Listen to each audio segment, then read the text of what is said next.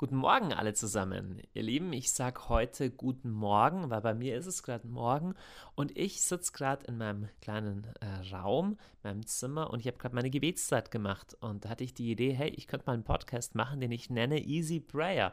Also manche Leute, und ich neige da selber oft dazu, machen um das Gebet eine riesen Theologie drumherum und dann ist die Frage, hey, wie mache ich das überhaupt? Wie finde ich Zugang zu diesem Gott? Das ist irgendwie total schwierig und abstrakt und gibt es überhaupt sowas wie Gott? Und es ist so total weit weg und irgendwie kann man das gar nicht vorstellen. Ich empfinde persönlich Gebet aber was als also was total Natürliches, also was Einfaches und möchte ich möchte euch deswegen einfach in ein paar Schritten erklären, wie ihr ein Gebetsleben starten könnt. Also mal so richtig from the scratch, ganz einfach angefangen, ohne Vorbedingungen. Wie, wie kann man überhaupt beten?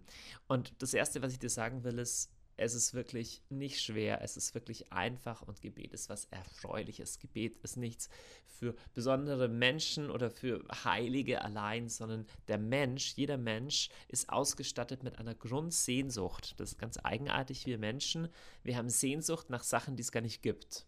Ja, wenn du auf dem Mars fliegen würdest und würdest Lebewesen entdecken, die Durst haben, ja, also würdest sie untersuchen und würdest herausfinden, die haben Durst, dann würdest du absolut treffsicher schlussfolgern, dass es auf dem Mars Wasser geben muss oder irgendwas anderes, was dieses Gefühl des Durstes stillt. Sonst hätte dieses Gefühl keinen Sinn. Jetzt bei uns Menschen ist es so, wir haben auch Durst und es gibt ja auch Wasser auf der Erde. Aber wir haben auch Sehnsüchte, für die gibt es zumindest im materiellen keine Stillung. Wir haben zum Beispiel Sehnsucht nach Sinn. Ein Mensch, dem du nur zu essen und zu arbeiten und zum Fortpflanzen gibst, der wird allein deswegen noch nicht erfüllt, sondern Menschen fangen an, Gedichte zu schreiben oder Philosophie oder nachzudenken und so weiter, weil sie brauchen Sinn. Menschen haben auch Sehnsucht nach Gerechtigkeit. Wir glauben tief drin, dass es Unrecht ist, was in der Welt passiert. Jetzt könnte so ein gesottener Atheist sagen, ah ja, was soll's, das ist doch alles, was wir wissen. Die Welt war nie gerechter, also könnten wir doch damit zufrieden sein.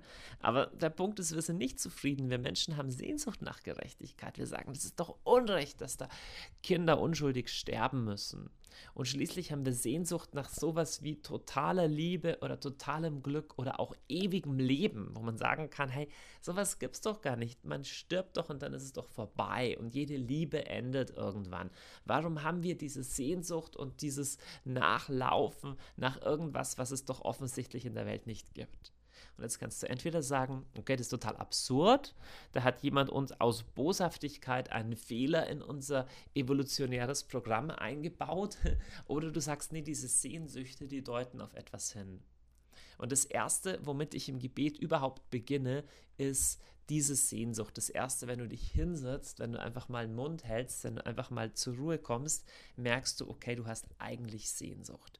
Und zwar ganz tief drin ist es entweder eine Sehnsucht nach Ruhe, du merkst, du bist gerade echt gestresst, oder du hast eine Sehnsucht nach Liebe, du fühlst dich irgendwie einsam oder du fühlst dich irgendwie leer, eine Sehnsucht nach Freude, eine Sehnsucht nach Sinn. Dein Alltag fühlt sich gerade einfach nur und langweilig an.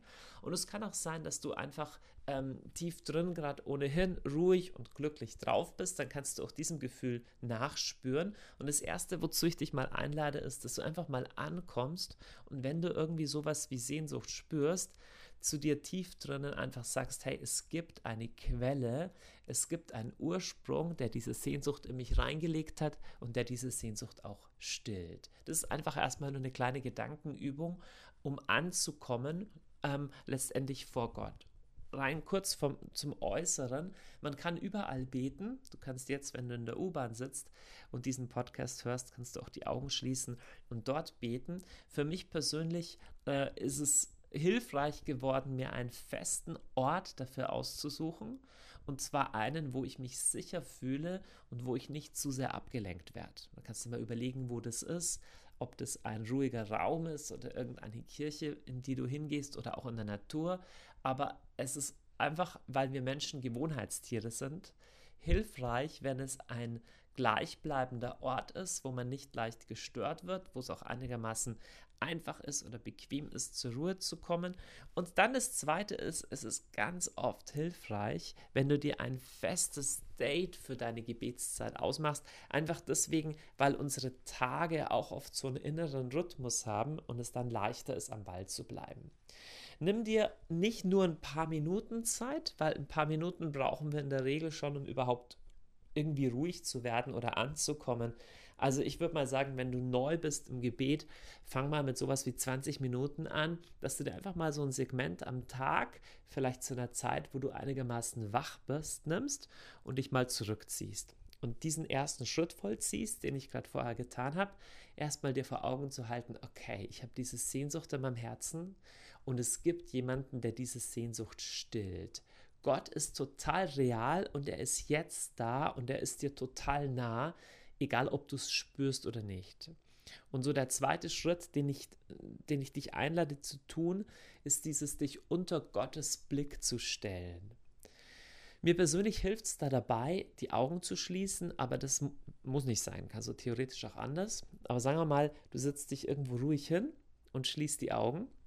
Und das mit dem unter den Blick stellen, das ist eine Metapher, ist ein Bild für was anderes. Und zwar, wir Menschen haben innere Sensoren für Blicke. Das bedeutet, wenn ich in eine Straßenbahn steige, merke ich schon, wie werde ich, werde ich angeschaut, werde ich angestarrt, werde ich ignoriert oder ich komme zu meinem Chef, schaut dieser Chef mich kritisch an oder wohlwollend. Wir haben als kleine Kinder schon Sensoren entwickelt, zu spüren, sind unsere Eltern jetzt zufrieden mit uns oder sind sie skeptisch, sind sie ablehnend. Und wir Menschen leben eigentlich den ganzen Tag unter so einem Blick. Es gibt sogar innere Blicke, wie so ein innerer Aufpasser. Ja, du hast wie so ein, eine innere Instanz in dir, die immer sagt, ah, mal schauen, ob du das alles richtig machst. So, und all das kann hilfreich oder weniger hilfreich sein, ja, und die Erwartungen von Menschen zu erfüllen, kann hilfreich oder weniger hilfreich sein. Aber die größte und tiefste Realität deines Lebens ist, dass du erschaffen wurdest von Gott und dass du im letzten unter seinem Blick lebst, ob du das jetzt willst oder nicht, ob du das jetzt glaubst oder nicht. Ob Gott real ist oder nicht, ist überhaupt keine Frage davon, ob du es glaubst. Das ist genauso wie, ob du an die Schwerkraft glaubst oder nicht, ist völlig irrelevant. Oder wenn alle Menschen der Welt sagen würden, sie sind der Meinung, die Sonne existiert nicht, das würde an der Existenz der Sonne überhaupt gar nichts ändern. Und an der Existenz Gottes ändert es überhaupt gar nichts, ob du an ihn glaubst, ob du ihn wahrnimmst, ob du ihn spürst oder nicht. Gott ist da, er ist die Ursache von allem, was überhaupt ist. Alles, was ist, könnte auch nicht da sein. Alles, was ist, hatte einen Anfang. Alles, was ist, ist ein brutal riesengroßes Rätsel und absolut unerklärlich, wenn es keine Quelle gibt, aus dem all das kommt. Und zwar eine Quelle, die nicht auch nicht sein könnte. Eine Quelle, die nicht angefangen hat. Eine Quelle, die keine Ursache außerhalb ihrer selbst hat, sondern die einfach ist. Und diese Quelle ist Gott. Und alles andere in deinem Leben ist eigentlich relativ weil irgendwann stirbst du und irgendwann stirbt auch die Person, äh, der du jetzt zu gefallen trachtest. Oder mh, hm, irgendwann ist das Geld, das du jetzt verdienst, wo du dich so anstrengst, ist ausgegeben und keinen kümmert es mehr. Das heißt, alles in deinem Leben ist relativ auf diese eine Tatsache hin, nämlich, dass du vor Gottes Angesicht stehst, unter Gottes Augen stehst und eines Tages ihn von Angesicht zu Angesicht sehen wirst. So der zweite Schritt im Gebet kann der sein, dass du dir vor Augen hältst, okay, ich stehe unter diesem Blick. Du kannst dir das vorstellen, so ähnlich wie, dass du aus, aus dem Schatten heraustrittst in das Licht. So ähnlich wie du liegst in der Sonne am Strand und lässt dich von diesem Sonnenlicht anscheinen. So ähnlich ist es im Gebet. Jetzt sagst du, okay, ich kann es aber nicht spüren. Ja, manchmal kann man das spüren und manchmal nicht das mit dem Spüren ist so eine Sache. Wir spüren ganz viele Realitäten nicht und die sind trotzdem unglaublich wichtig. Ja? Ähm, die Gefühle sind Kennzeichen und Hinweise für manche Prozesse, aber nicht für alle Prozesse. Es gibt alle möglichen Dinge in unserem Körper, die real sind, aber die wir nicht spüren. Wir spüren auch Radioaktivität nicht und wir spüren auch die Demokratie nicht, weißt du? Und trotzdem gibt es in Deutschland Demokratie und trotzdem gibt es die Radioaktivität. Tatsächlich können aber unsere Gefühle für Gott, so unsere Sensoren für Gott, können nach und nach zunehmen, wenn wir innere Herzensakte der Aufmerksamkeit setzen. Was heißt denn das? Wir können Akte der Aufmerksamkeit setzen. Du kannst zum Beispiel bei einem Menschen sagen, ich will jetzt ganz bewusst achten auf alle positiven Eigenschaften dieses Menschen. Die sind dir vielleicht noch gar nicht aufgefallen. Das heißt, du spürst die gar nicht, aber du sitzt, du setzt deine Aufmerksamkeit ganz bewusst auf alles, was diese Person richtig macht, zum Beispiel ein Kind von dir oder ein Freund von dir, und auf einmal fällt dir immer mehr davon auf.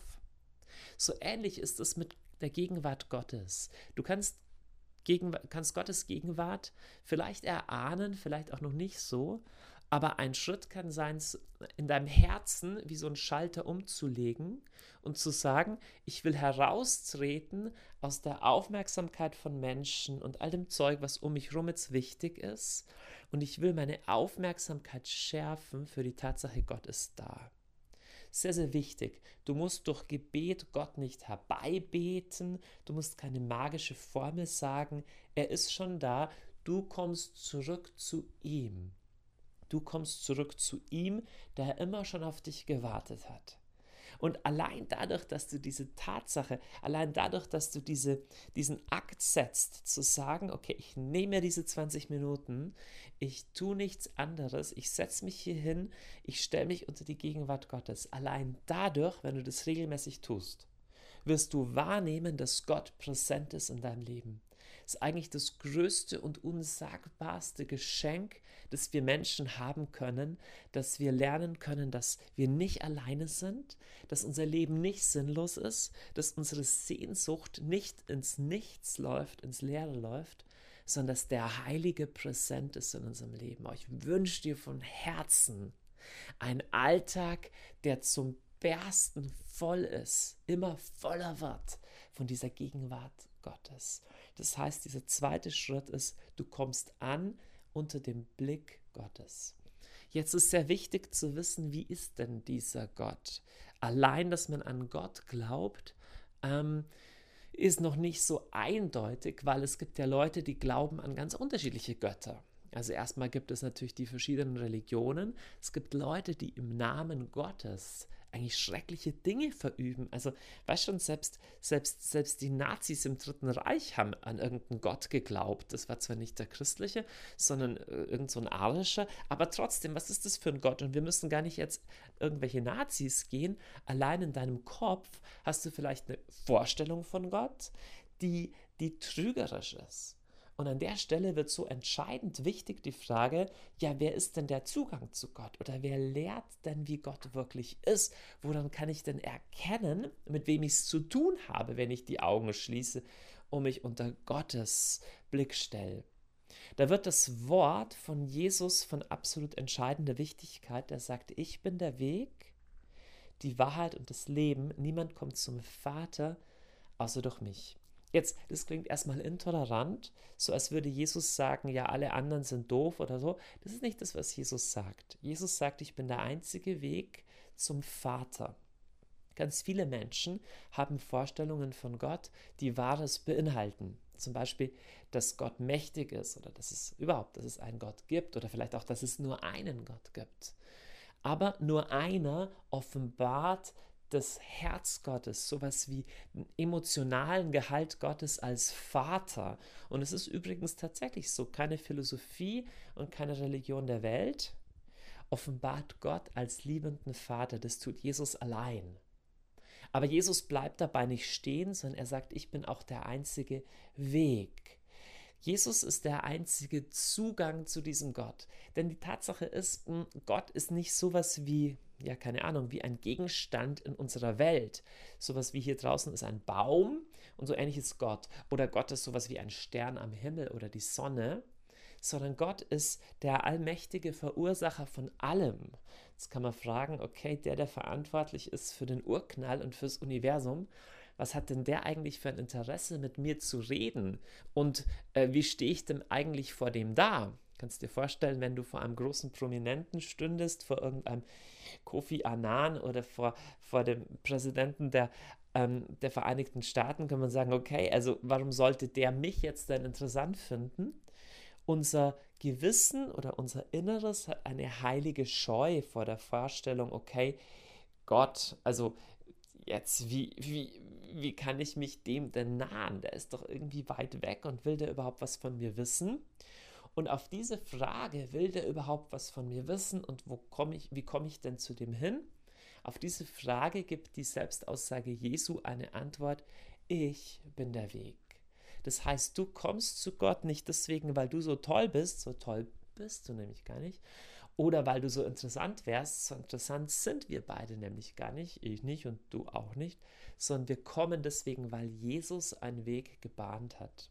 Um genau zu sein, hat Jesus aus, aus deinem Zeug, auch aus meinem Zeug, aus meiner Sünde, aus all dem Zeug, wo mein Leben nicht so war, dass es zu Gott passen würde, dass Gott irgendwie das richtig toll fände, in meiner Gegenwart zu sein. Jesus hat das weggenommen und gesagt, du weißt was, ich bezahle für all das. Die Christen nennen das die Geschichte von dem Kreuz, dass Jesus die Sünde und das, was uns trennt von Gott, auf sich geladen hat, damit wir die enge Beziehung zu Gott, die er hatte, er war der Sohn Gottes, auch haben können. Das bedeutet, ich komme vor diesen Gott und zwar, weil Jesus einen Weg für mich gebahnt hat. Übrigens, wenn du noch gar kein Christ bist oder das in dir mehr verschüttet ist, du hast es vielleicht mal irgendwie gehört, aber nie für dich persönlich, dann geh doch heute einen Schritt auf Jesus zu. Du kannst diesen Jesus kennenlernen, indem du einfach mal im Neuen Testament, das ist der zweite Teil der Bibel, einfach mal nachliest über das Leben Jesu und dann anfängst mit diesem Jesus, der wirklich lebt, der auferstanden ist, zu sprechen, dass du sagst, Jesus, danke, dass du für mich bezahlt hast und am Kreuz gestorben bist für meinen Schrott. Und jetzt kannst du deine eigenen Sachen einsetzen, so Sachen, die du echt bedauerst, wo du weißt, dass du in deinem Leben nicht so gelebt hast, wie es hätte sein sollen. Und du kannst Jesus das bringen und er, er nimmt das weg, wenn du ihn einfach bittest, das wegzunehmen. Und dann kannst du zu Gott kommen auf der gleichen Grundlage wie Jesus. Das ist eigentlich unglaublich. Jesus nennt nämlich Gott Abba, das heißt Papa. Jesus nennt Gott seinen liebenden Vater, seinen Papa. Und seit Jesus können wir Menschen, und das ist der dritte Schritt im Gebet, vor Gott treten mit dieser gleichen Zuversicht, dass wir sagen, Gott, durch Jesus Christus, durch sein Kreuz, komme ich vor dich mit einer totalen äh, Zuversicht, mit einem Selbstbewusstsein, mit aufrechtem Haupt und sag, danke, dass du mich liebst. Es ist so wichtig, dass wenn du vor Gott kommst, du nicht kommst mit so einem mit einem zaghaften Herzen oder mit angezogener Handbremse. Wenn mal, viele Leute glauben, es gibt Gott, viele Leute glauben auch Gott ist die Liebe, aber die Frage ist so ein bisschen, mit welchem Gesichtsausdruck sagt Gott das? Also ist, ist er irgendwie doch, weißt du, so ein, so ein Kontrollfreak oder so ein perfektionistischer Despot, der irgendwie will, dass wir alles richtig machen. Das Problem ist, wer hat denn Lust auf so jemand? Also wenn dir dann Gebet keinen Spaß macht, das kann ich gut verstehen, da wird mir Gebet auch nicht Spaß machen. Sondern wenn ich lese, wie Jesus ist und wie er mit Gott umgegangen ist und wenn er sagt, du kannst durch mich zum Vater die gleiche Art, die gleiche Qualität von Beziehung haben, hey, dann geht mein Herz auf. Dann sage ich, ich habe Sehnsucht nach diesem Gott, nach einem, der mich nicht niedermacht, der nicht will, dass ich oder der von mir nicht Dinge verlangt, die ich gar nicht leisten kann, sondern ein Vater, der mich liebt, der mich annimmt. Das heißt nicht, dass er alles gut findet, was ich tue, aber mit mir drüber spricht, mich rausholt, mir weites Land gibt. Und deswegen ist so wichtig dieser dritte Schritt, vor Gott Vater zu kommen, zu sagen, okay, ich komme zu dir als dein geliebtes Kind. Nicht als so ein kleines, entrechtetes, armseliges Kind, sondern ich komme zu dir als Königskind. Ich komme zu dir in meiner Würde, die Jesus mir gegeben hat.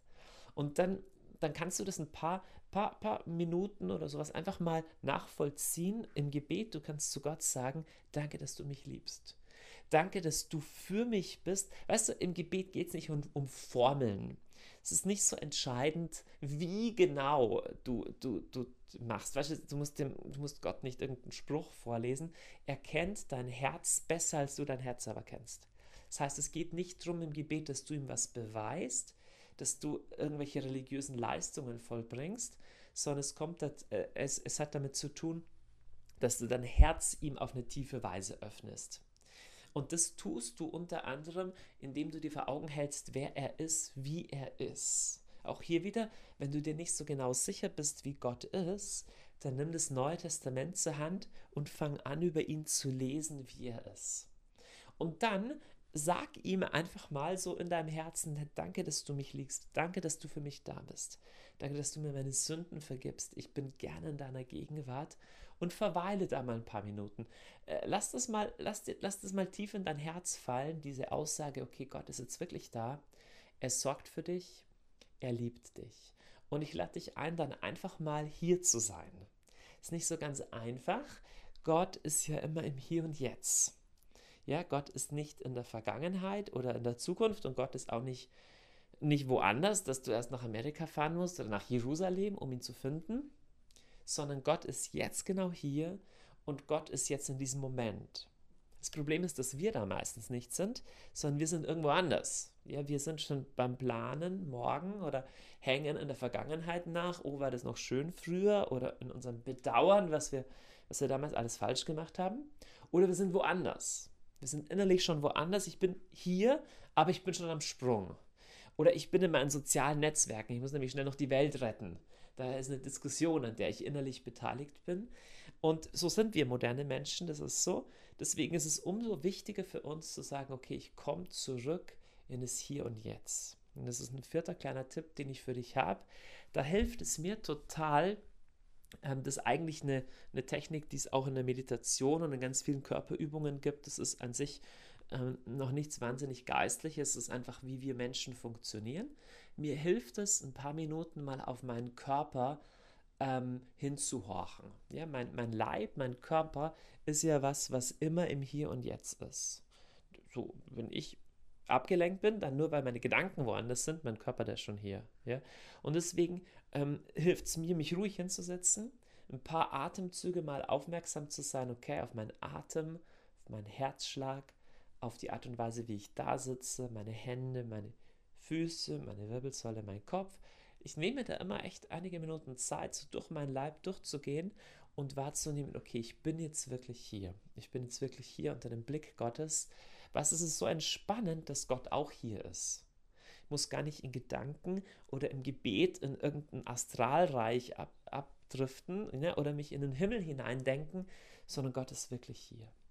So, und dann ist der fünfte Schritt. Der fünfte Schritt ist, du kannst ihm jetzt einfach dein Herz ausschütten. Du kannst, kannst ihm auch die Probleme bringen, die Sachen, die dir, die dir wichtig sind. Ich ermutige dich nur, nicht mit dem zu beginnen. Ne? Sonst ist es oft was, was unsere ganze Gebetszeit füllt und dann kreisen wir um uns selbst und das ist total schade. Es ist wie ein guter Freund, mit dem du dich eine Stunde triffst, aber eine Stunde nur über dich sprichst.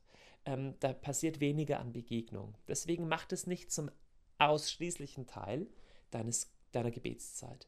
So macht es an Stelle 5, dass du Gott jetzt einfach das bringst, was dich belastet oder worum du ihn bittest, wo du sagst, Herr, bitte sprich zu mir über das und das Thema.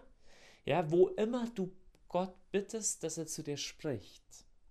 Nimm dir auch Zeit, in den nächsten Tagen zu hören, ob eine Antwort kommt, weil Gott spricht wirklich. Du kannst wirklich mit ihm reden.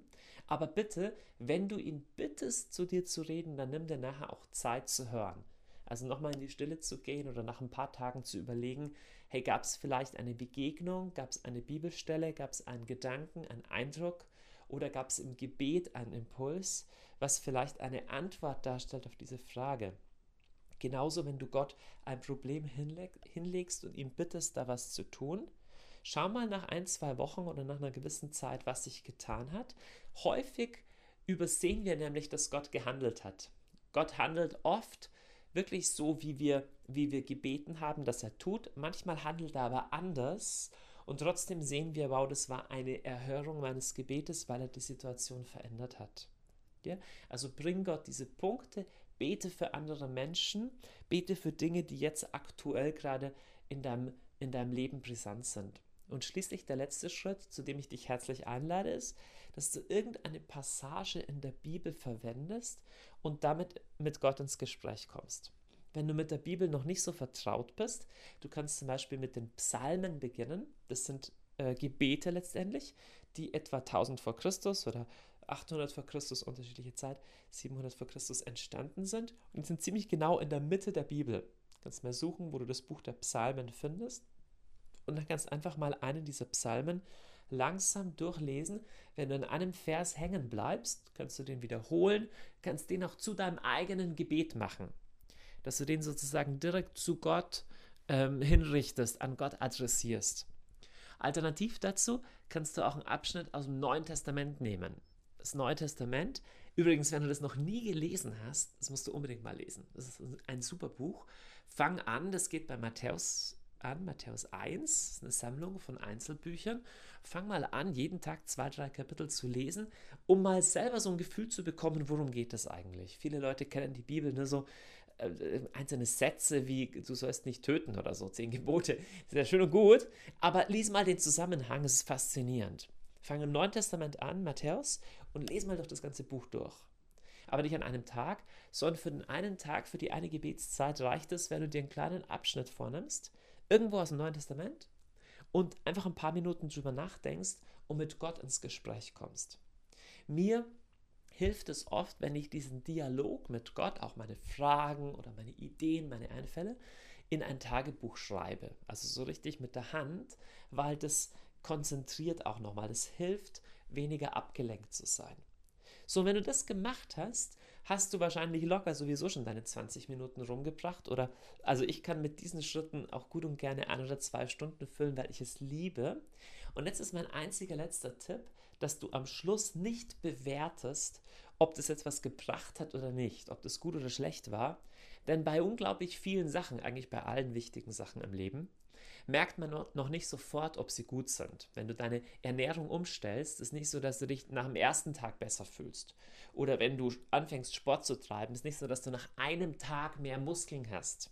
Ja, auch wenn du in eine Beziehung investierst, das ist nicht so, dass da sofort von einem Tag auf den anderen alles besser sich anfühlt, sondern die richtig großen Dinge in unserem Leben sind Dinge, in die wir investieren und nach und nach merken, dass sie unser Leben ändern. So, und jetzt kommt der Punkt. Ich sag dir, wenn du das, was ich gerade gesagt habe, wenn ich, was ich gerade beschrieben habe, jeden Tag durchziehst oder wenn du es mal einen Tag vergisst und so macht nichts, aber regelmäßig, sagen wir mal sowas wie drei Wochen lang, gebe ich dir mit Brief und Siegel eine Garantie, dass dein Leben sich schon deutlich verändert hat. Und zwar zum Besseren. Das ist keine Magie, ist nicht schwierig, musst nicht Theologie studieren dafür, musst auch keinem Guru nachfolgen oder zu irgendeiner, irgendwas beitreten. Das probierst du einfach mal aus, okay? Nochmal kurz die fünf Schritte. Erstens, du fängst einfach ähm, du, du nimmst dir Zeit und horchst mal innerlich auf diese Sehnsüchte in dir. Zweitens, du kommst an unter diesem Blick Gottes. Drittens, mit Jesus an der Hand fängst du an, anzunehmen, dass Gott dein liebender Vater ist und du sagst ihm das, wie er über dich empfindet. Stufe 4, du verweilst in diesem Hier und Jetzt. Dabei kann dein Körper dir helfen, einfach mal entspannt hier und jetzt da zu sein, da wo Gott ist. Fünftens, du schüttest ihm einfach dein Herz aus, sagst ihm das, was dir wichtig ist, was du sagen möchtest. Sechster und letzter Schritt, du nimmst irgendeine Passage aus der Bibel und fängst damit an, ähm, mit Gott drüber zu sprechen. Du tust das 20 Minuten am Tag und dein Leben wird an Tiefe gewinnen, an Ruhe gewinnen, aber noch viel wichtiger als das, du kommst dem Kern deines Lebens näher. Okay? Du kommst dem näher, worum es in deinem Leben eigentlich geht. Und worum geht es in deinem Leben eigentlich? Du bist von Gott, für Gott erschaffen und du bist für die Liebe erschaffen. Du wirst mehr aus dem Nebel und dem Grau des Alltags rauskommen und lernen, die Gegenwart Gottes in deinem Alltag wahrzunehmen. Nicht nur in deiner Gebetszeit, sondern auch draußen auf der Straße, mit deiner Familie, in deinem Job, mit deinen Freunden, in der Natur draußen, wenn du Sport treibst, wo auch immer.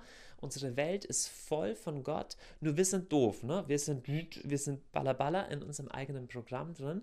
Und diese tägliche Gebetszeit hilft dir, dass deine Sinnesorgane wach werden ich empfinde es als unglaublichen Schatz, als unglaubliches Geschenk, das ich nie wieder missen möchte.